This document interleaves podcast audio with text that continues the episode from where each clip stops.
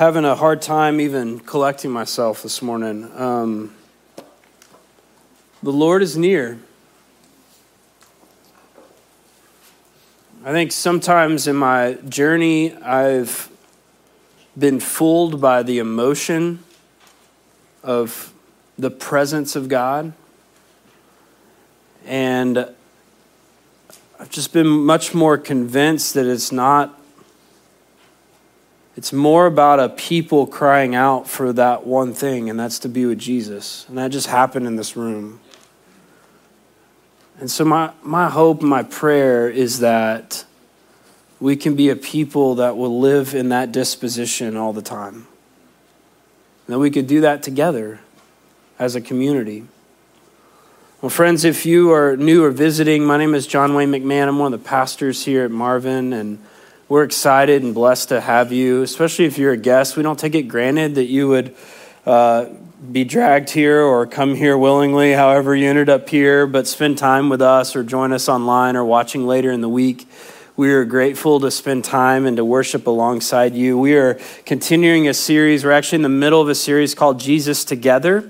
Um, and if you haven't been here for the first couple weeks, I think you'll be okay. Uh, you're going to learn some more and drop right into the middle of that. But just to sum up where we've been, in week one, we talked about what it means to be a follower of Jesus, kind of put our, all of our cards on the table about what we believe about following Jesus. It's not just a surface level, like John Wayne went to college student, like I check in every now and then, might know the teacher kind of uh, student, but a disciple is a, sitting at the feet of the rabbi, spending every moment so that we could be with him, become like him, and do what he did in the world.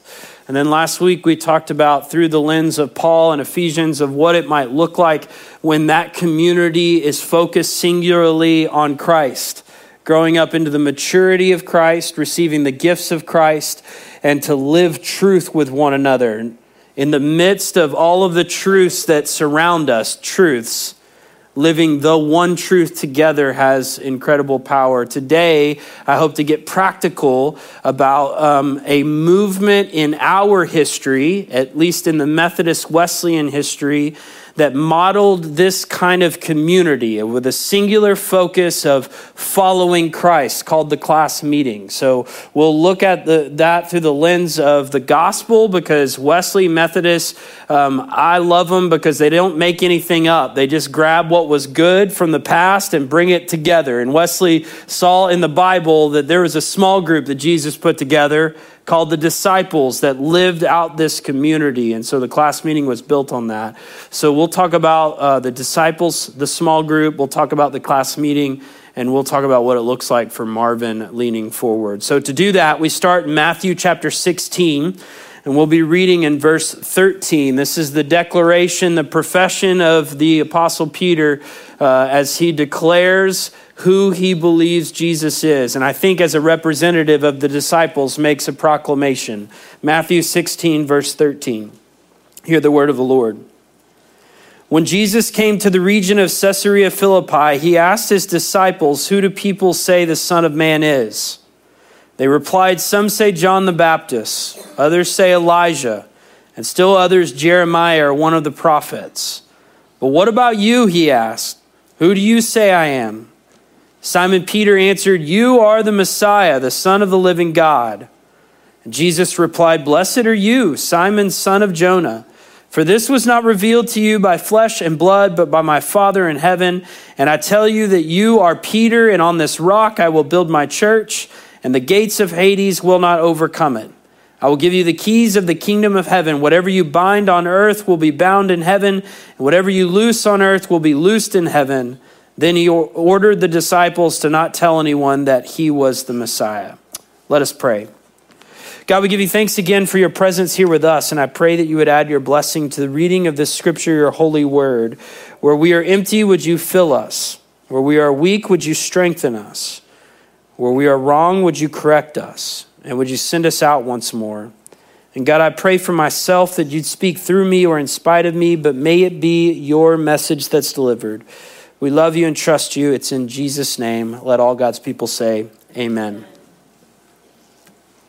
A couple years ago, before the pandemic, what was that? I don't know, five years ago? Who knows? COVID time, right? Uh, but before all of this started, uh, interestingly, I saw this CNN special of this new phenomenon of virtual reality church. CNN did this whole special, uh, and it, they were highlighting this pastor that traveled the country in his uh, trailer, and he would tell everyone about his church. And then on Sunday mornings, he would stand up in the living room area of his trailer. He'd put on his virtual reality goggles, and he would pastor to a gathering of thousands of people that would join in this virtual reality church from around the world represented by avatars. You know what an avatar is? Not those weird blue guys that were in that funny movie a few years ago, but an avatar is like a like a video game representative of you. It's like a symbol and you can create that to represent you or not represent you how you want. And so there's this phenomenon of this pastor in a trailer somewhere in I don't know, Idaho, uh, leading and preaching to a group of people from around the world that are showing up behind a video game character. It's fascinating. And I'm watching this and I'm and I'm one part like fascinated and one part disturbed. Like this just sounds whack, right? I don't know how to do that. I don't get virtual reality. They didn't teach me that in seminary, so I'm not ready for that either. Um, but I just didn't know what to do with this, and there was a pit in my stomach that was beginning to build because something just didn't feel right about it. And then finally, the person doing the special asked the pastor, Why do you think this is so powerful? Why do you think thousands are showing up for your virtual reality church? And the pastor said this quote, Well, I think relationships can be much more authentic because people can hide behind their avatar. There is a level of anonymity that makes people feel more comfortable. I hear from the grumbles, you find the irony in that statement, right? The irony in this statement that people are more authentic because they can give a false identity to everyone else, right? That's a ironic thing that is probably true. And it doesn't take virtual reality church for this to be our reality if we're honest. Because in many ways we hide behind a shell of ourselves and we put an avatar forward that we want the world to see. It becomes like our Instagram profile walking around among us.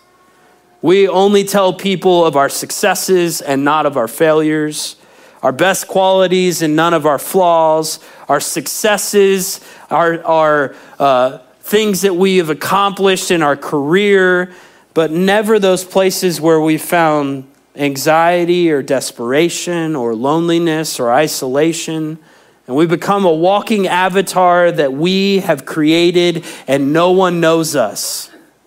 As a matter of fact, no, we don't even know ourselves when we live in this reality.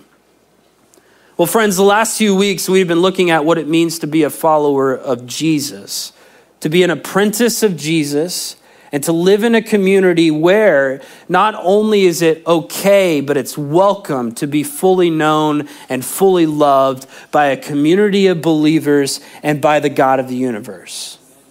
And that's our reality. And so we lean in that today to say we we're not going to walk like avatars in the world.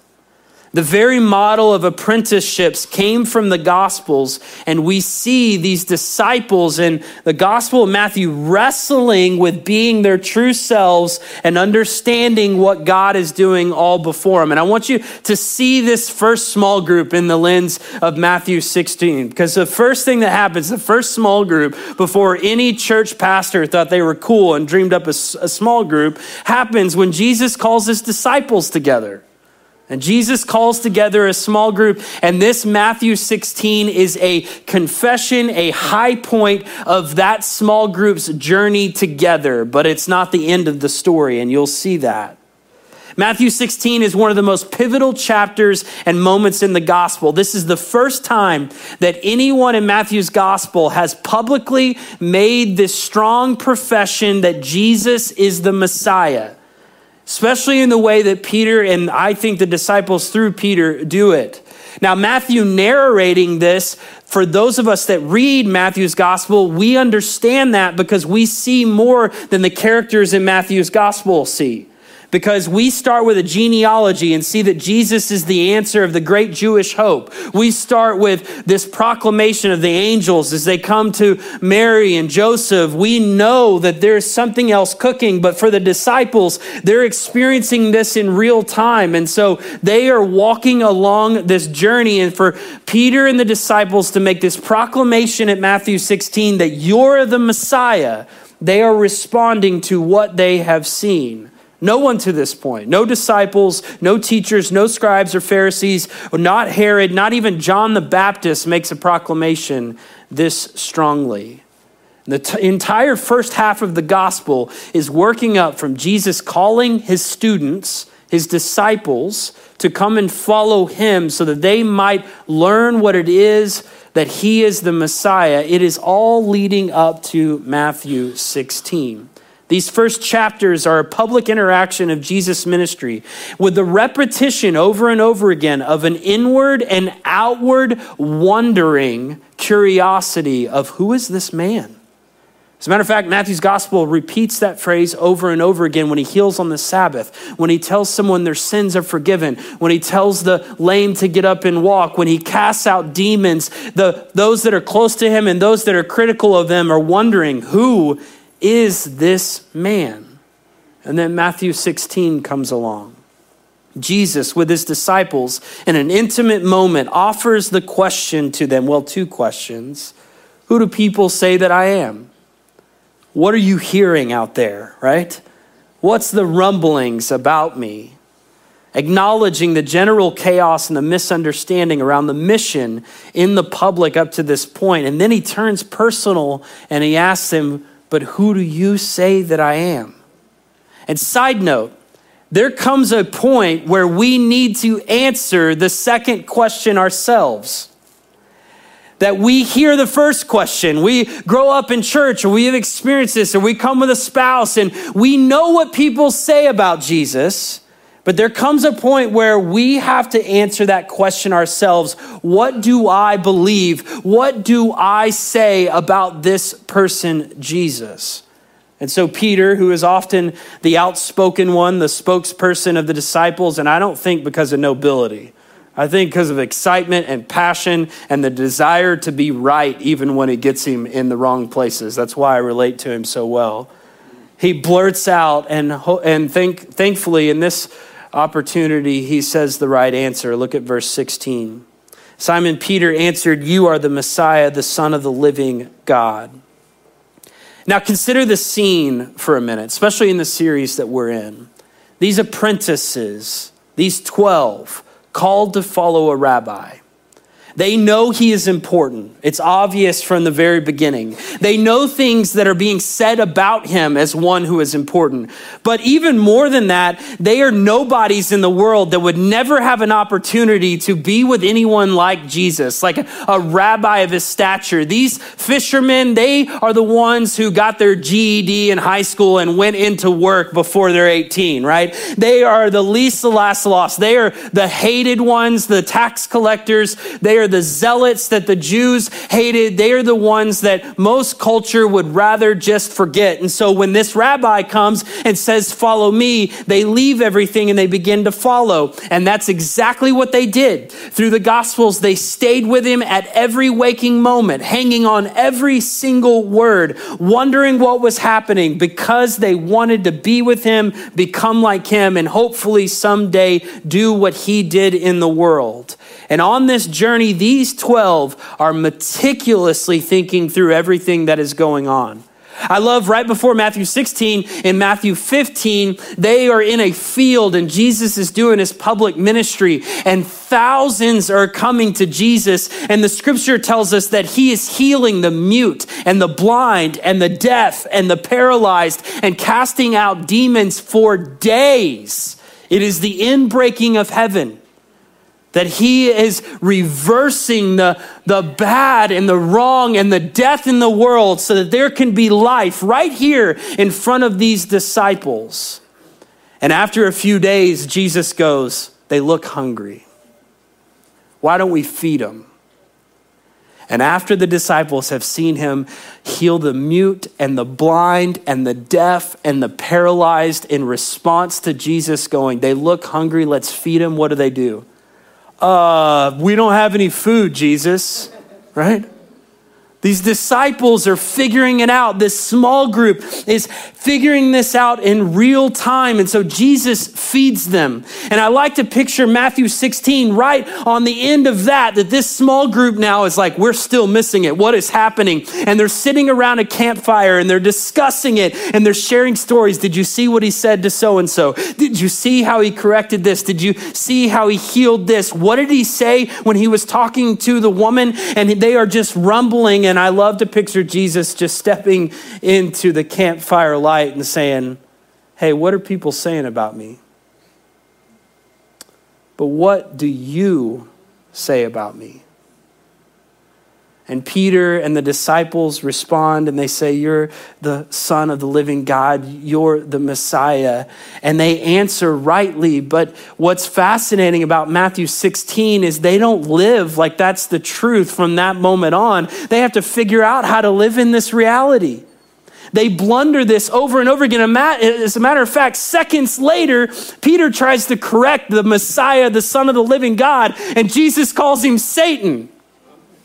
They blunder it time and time again. And Peter tries to cut off someone's head at the end when Jesus is getting arrested. Luckily, he only got a piece of the ear, right? And he denies him when the stakes are high and he's worried about losing his life. And the disciples flee. And the Gospel of Matthew has this climax in the middle of the book, but then the rest of the book shows the disciples on a journey to fully grasp the fullness of Jesus the Messiah. But here's the critical part they do it together around more campfires, in rooms, praying together, gathered when things go incredibly bad.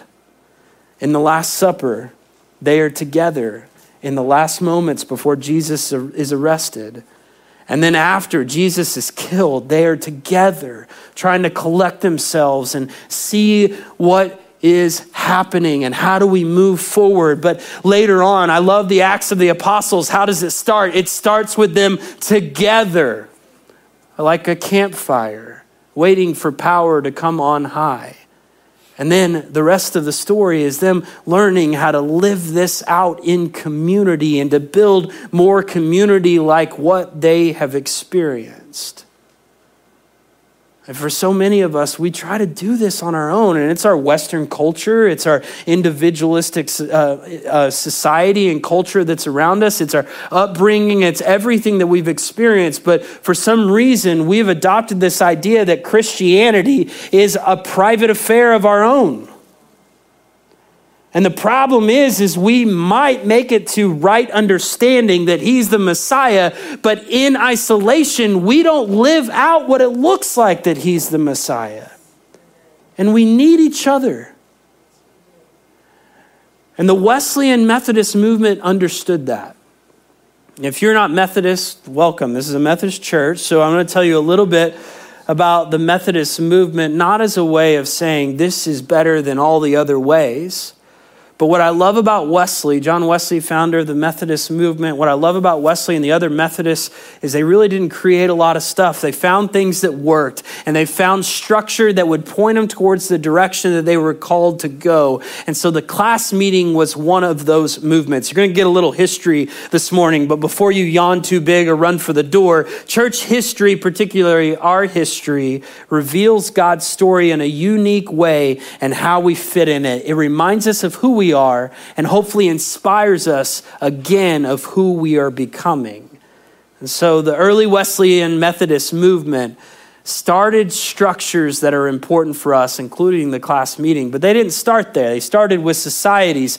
What made the Wesleyan movement famous at first was going and preaching in the fields when it was not that cool to leave the church. Like the Wesleyans went out to bars and pubs and they began to share the word. And not just the Wesleyans, we see a lot of moving in this direction. Whitefield and some of the early uh, Calvinists that we find in this country and the First Great Awakening are pastors and evangelists that are going out. And what Wesley and the Methodists do is that when they um, receive people giving their life to Christ, they would organize them first in societies, kind of like churches, and they would bring them together. But that wasn't the most important piece. Eventually, in the 1700s, they began to realize that we need to be in smaller community together. From the very beginning, Wesley knew that discipline was important. And when I say discipline, church, I'm not talking about how you put your kid in timeout or how you think God looks at you when you did something wrong. That's not the discipline I'm talking about. From the beginning, the Methodists knew that how we disciplined, organized ourselves was very important. Because how we organize ourselves dictates how we move and where we're going. And they believed that from the very beginning. Early Methodism, see, had these two things that I want you to see. This gives us context for where we're headed. Early Methodists and Wesleyan preachers and teachers believed in two things. One was conversionism, and the second one was a high view of uh, sanctification. When I say conversionism, I'm talking about evangelical, this, we believe that professing faith in Jesus, there's something that happens, that we are converted. You've heard that phrase, that new life is given to us. So it's not just I decide I'm going to pick up religion today, but there's a movement of God either in an instant or over time where God's Spirit comes alive in us and we are born again. You've heard that phrase. And the early Wesleyan movement had this evangelical evangelical belief that when we give our lives to Christ, it, the old is gone and the new is here. That it is no longer I that lives, but it's Christ that lives in me. That now I have new life and I have the very life of God through the power of the Holy Spirit in me so that I might walk in freedom. And they believed in new birth, that you must be born again, like John 4 talks about with Nicodemus but they also believed in sanctification, which is a big word to talk about that when we give our life to Christ and we are converted to follow Jesus, that is not an arrival point, it's a launching point. That it is the beginning, it is the threshold of God's love now working life in me as I walk with Him.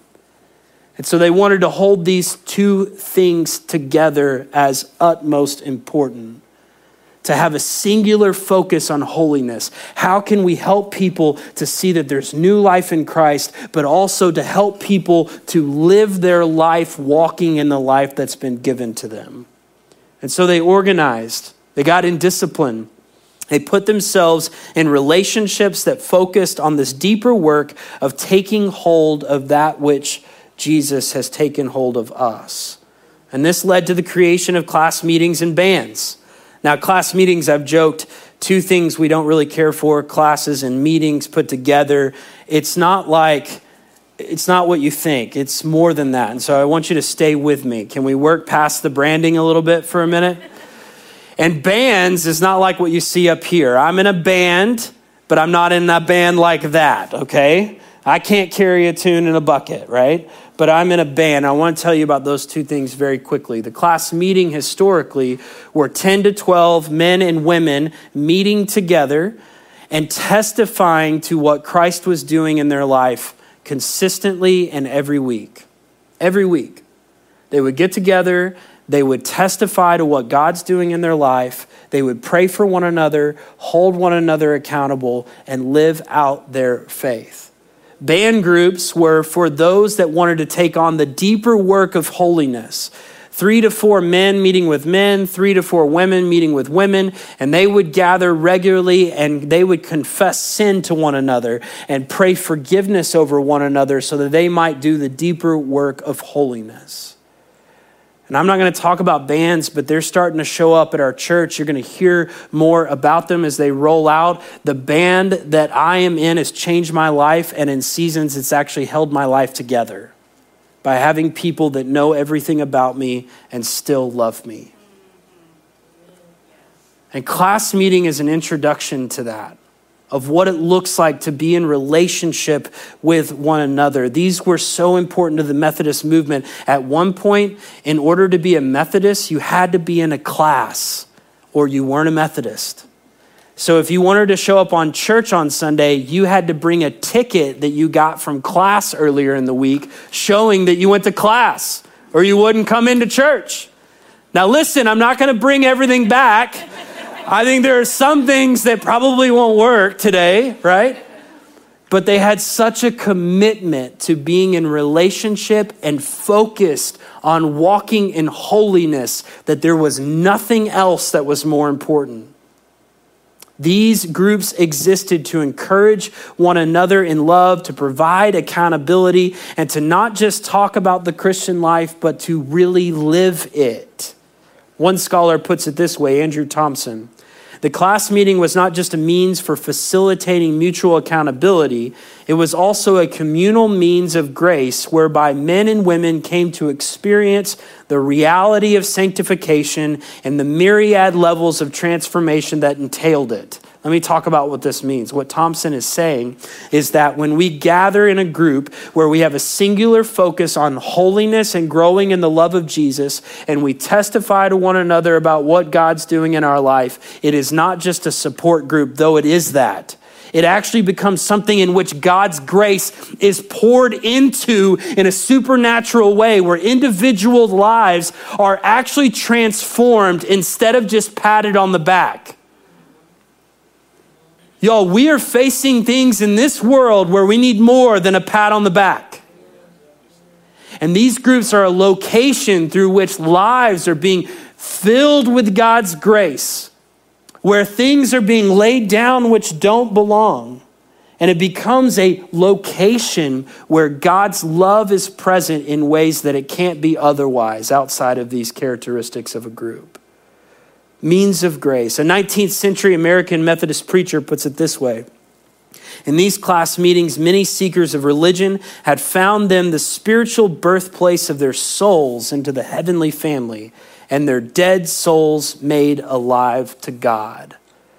The founders and, and early leaders of American Methodism, Thomas Coke and Francis Asbury, believed in this movement of community of class meetings so much that they would write this in one of the annual book of disciplines. They said this We have no doubt but meeting of Christian brethren for the exposition of scripture texts may be attended with their advantages, but the most profitable exercise of any is a free inquiry into the state of the heart now, you probably didn't spend all day reading 1700s Englishmen, so let me translate a little bit.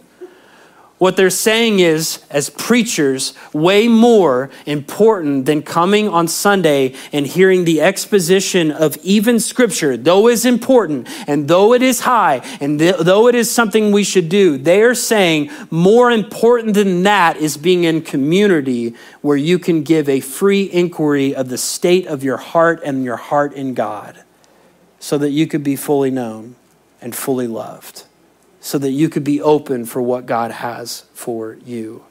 The class meeting was the heart of the Methodist revival. In 1776, Methodists accounted for 2.5% of all religious followers in the colonies, the second smallest of any of the major denominations at that time. And by 1850, 70 years later, Methodists comprised of 34.2% of all of those that adhere to religious movement in the US, which was 14% higher than the next largest group.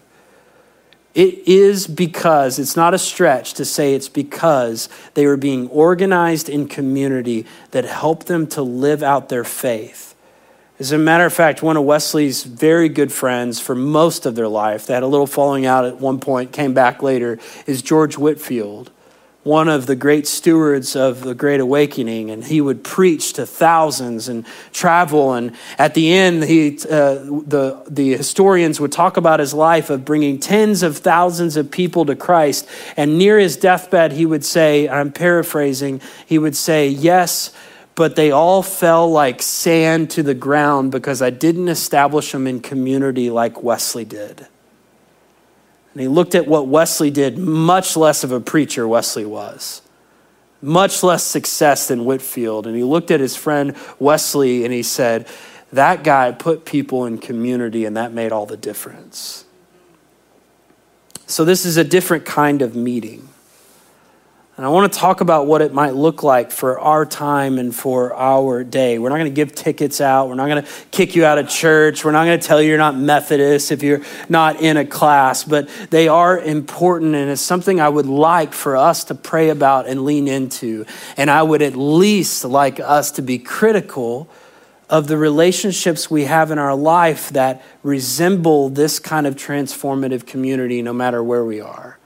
But the class meeting is different than most of our small groups. It's, it's different than our Sunday schools. Now, listen, please listen clearly about what I'm about to say. This is the one that gets everyone a little agitated. These are different than Sunday schools. And what I'm about to say does not mean that your Sunday school class does not have value, does not bring life, does not bring transformation. I'm not saying that Sunday schools are not good, but in general, Sunday schools have a different approach than class meeting. In general, Sunday schools can be about a teacher, a lecture, like what's happening right here, and about learning information, and about hopefully trying to apply that to our life. But most of it is about learning right things. And that is important in the church. We need to know right doctrine, we need to know right belief, we need to study the scriptures in a right way. But what class meeting tries to do is to say our singular focus is not on learning right information, but it's on living the way of Jesus. That's our singular focus. Is that God's love would be so poured into our hearts that we might experience deep holiness. In our Sunday schools, go look at our descriptions. I'm not trying to offend us in our Sunday schools, but they don't have a singular focus of following after Jesus in this way, of holiness, of having his love shed abroad in our hearts. And so, class meetings, instead of getting together on a curriculum or studying a book of the Bible, we get together and we answer questions that are simply How is my life in God this week? How am I experiencing Jesus' love in my life? And how is his love compelling me to love others?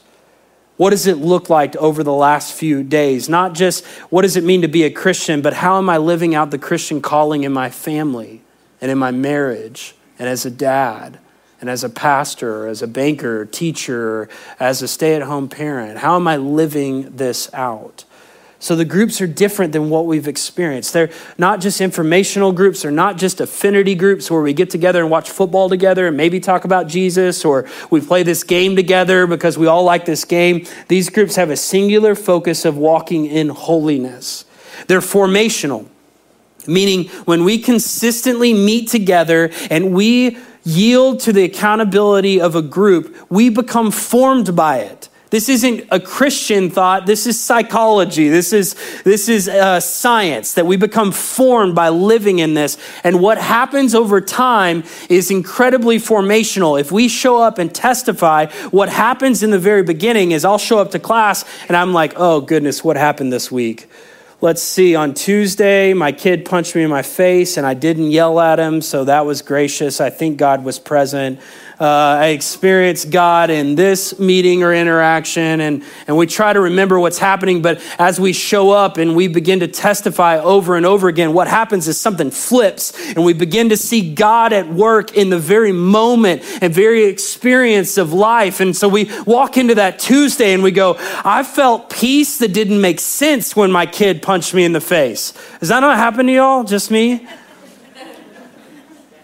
But we get to the day where we're like, I can see God here and I can't wait to get to my group to testify what that very thing is. Or in the moment, I was about to look at that thing or click on that thing or say that thing or text that person back. And I knew I was going to have to share that with my group later. And so I decided I'm not going to walk through that because I have people who love me and people I would have to confess that to later on, right?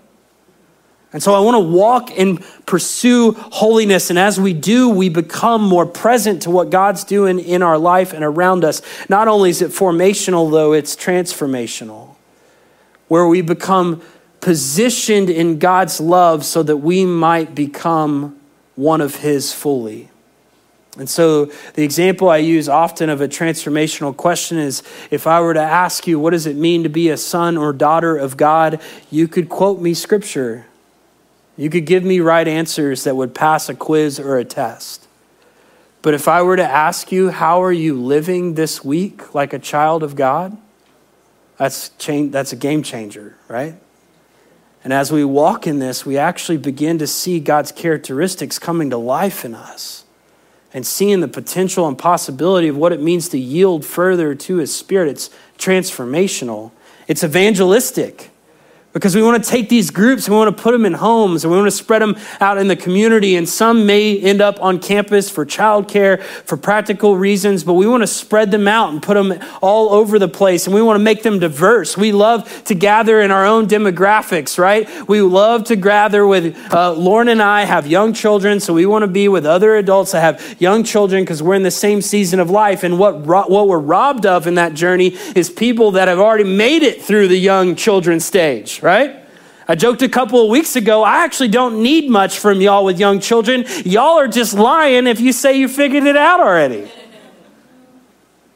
It's the same thing with our faith. I need somebody that's walked down this journey and has faced hardship that's had their marriage on the very thread of non existence, and God has brought them through it. I need someone who has faced the diagnosis. I need someone who's lost the prodigal child. I need someone who has been down that journey to walk with and to pray with me and to show me things that I'm not even thinking about and to remind me of gratitude and remind me how faithful Jesus is. I need the new believer to remind me how fun it was when it started, right? To remind me that this thing was fun at some point. Some of you, come on, I'm preaching to you. Some of you, you're like, yeah, Lord, I'm tired. Yeah. It becomes evangelistic because once a diverse group of people are unified in the one hope of the Lord and they're positioned throughout a community, they become the leaven that brings life to the bread. They become that that is out in the community and they want to share it with others. It's evangelistic. So, what are we doing? Because I've already gone over time here. Amen. Thank you. I got one. The rest of y'all, sorry. I got one opinion. Starting last fall, we began to train leaders for these groups. We didn't want to program it, so we haven't talked about it very much. And so we spent 10 to 12 weeks with leaders and began to pour into them and talk about what this looks like and prepare them for what that will, um, what this journey is going to be. And in the next couple of weeks, one starts tomorrow, and in the next couple of weeks, there's four groups that we're getting ready to launch to invite people to be in. There's still room in some of those groups. And even now, we're filling another incubation leadership group. We're getting more people involved in this way to train them throughout the spring. And we will repeat this process as we begin to invite people on this journey. What does it mean for you? Well, listen, if you say, John Wayne, I'm already in Sunday school and this group and that group and knitting and mahjong and football, uh, whatever y'all are doing, and you're like, I just don't have time for any of that, I hear you. I just want to challenge you to find this kind of community, even if it's in the groups that you're in. If you're in a Sunday school of 50, pull three or four aside and say, Can we be on this journey together to know each other, to help each other on this way? But for all of us, I, I, want you to consider, if, especially if you're not in community, would you consider giving this a shot? If this is what it means to be apprentice of Jesus, if this, if this is what can happen in community, and if this is an opportunity to try and walk on this journey, will you give this a shot? And so, following our service, um, when we're finished, there's clipboards, one here and two on the way out. And all it says at the top is, I am interested in class meeting. Okay, church? You're not saying, I will do this for the rest of my life. You're not saying, I will lead it forever. You're not signing up for seminary. Some of you act like that, all right? It is just saying, I'm interested in this. And so just give me your name and cell phone and email, and I will follow up with more information about what this can look like. Friends, lives are being changed already in the last few months on this journey. Testimony of new strength in marriages testimony of people learning to pray out loud for the first time and for others, testimony of people learning to share their faith in new and unique ways, And I've worked with these groups for years and I've seen all kinds of transformation.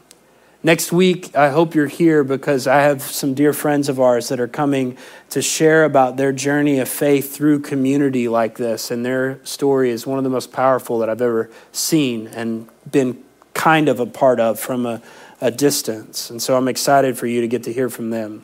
But let me close with this. You know what happens when you live as an avatar in the world? You build this version of yourself that's unrecognizable even to yourself. I was thinking about this week. Does anybody play video games in the room? Thank you. At 8:30 there was one and like I felt very alone. And so but anyways, I don't play a lot of games, but I play I, I played athletics for a long time, and so I love sports games, and I play Madden as my game. Like it, it's made me, yeah, thank you, brother. Amen. And so, what I love to do is create a player, right? And I create this player in every version of Madden since like 96 or whatever. And uh, it, it's always been J Dubs McMahon. If you don't get it, ask me afterwards. And um, I create this quarterback who was like 6'5 275 pounds, but ran like a 4 240, right? That could run you all over. You can do this in video games, okay?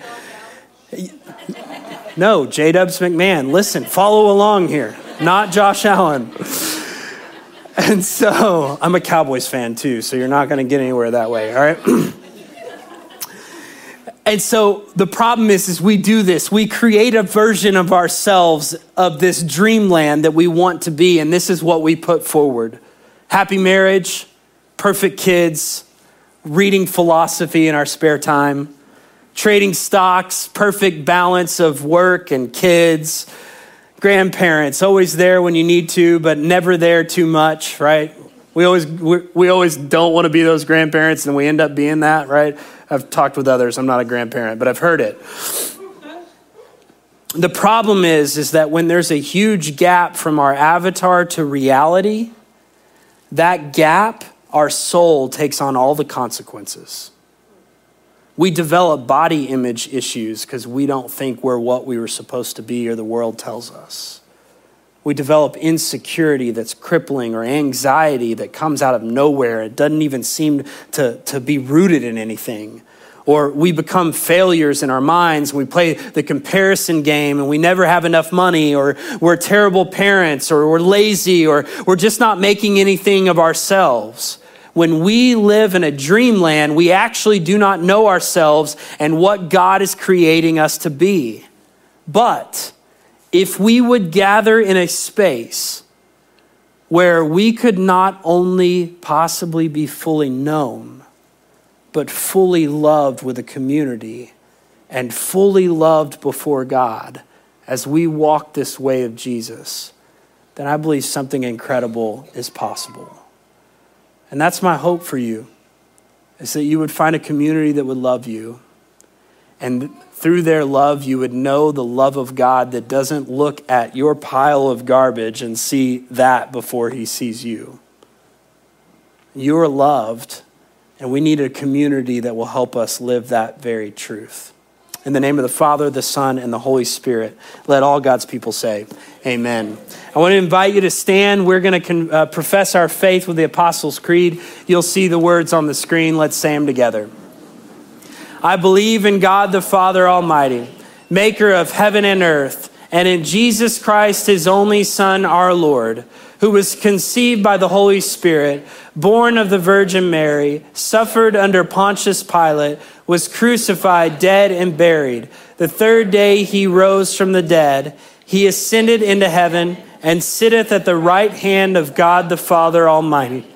From thence he shall come to judge the quick and the dead. I believe in the Holy Spirit, the Holy Catholic Church, the communion of saints, the forgiveness of sins, the resurrection of the body, and the life everlasting. Amen.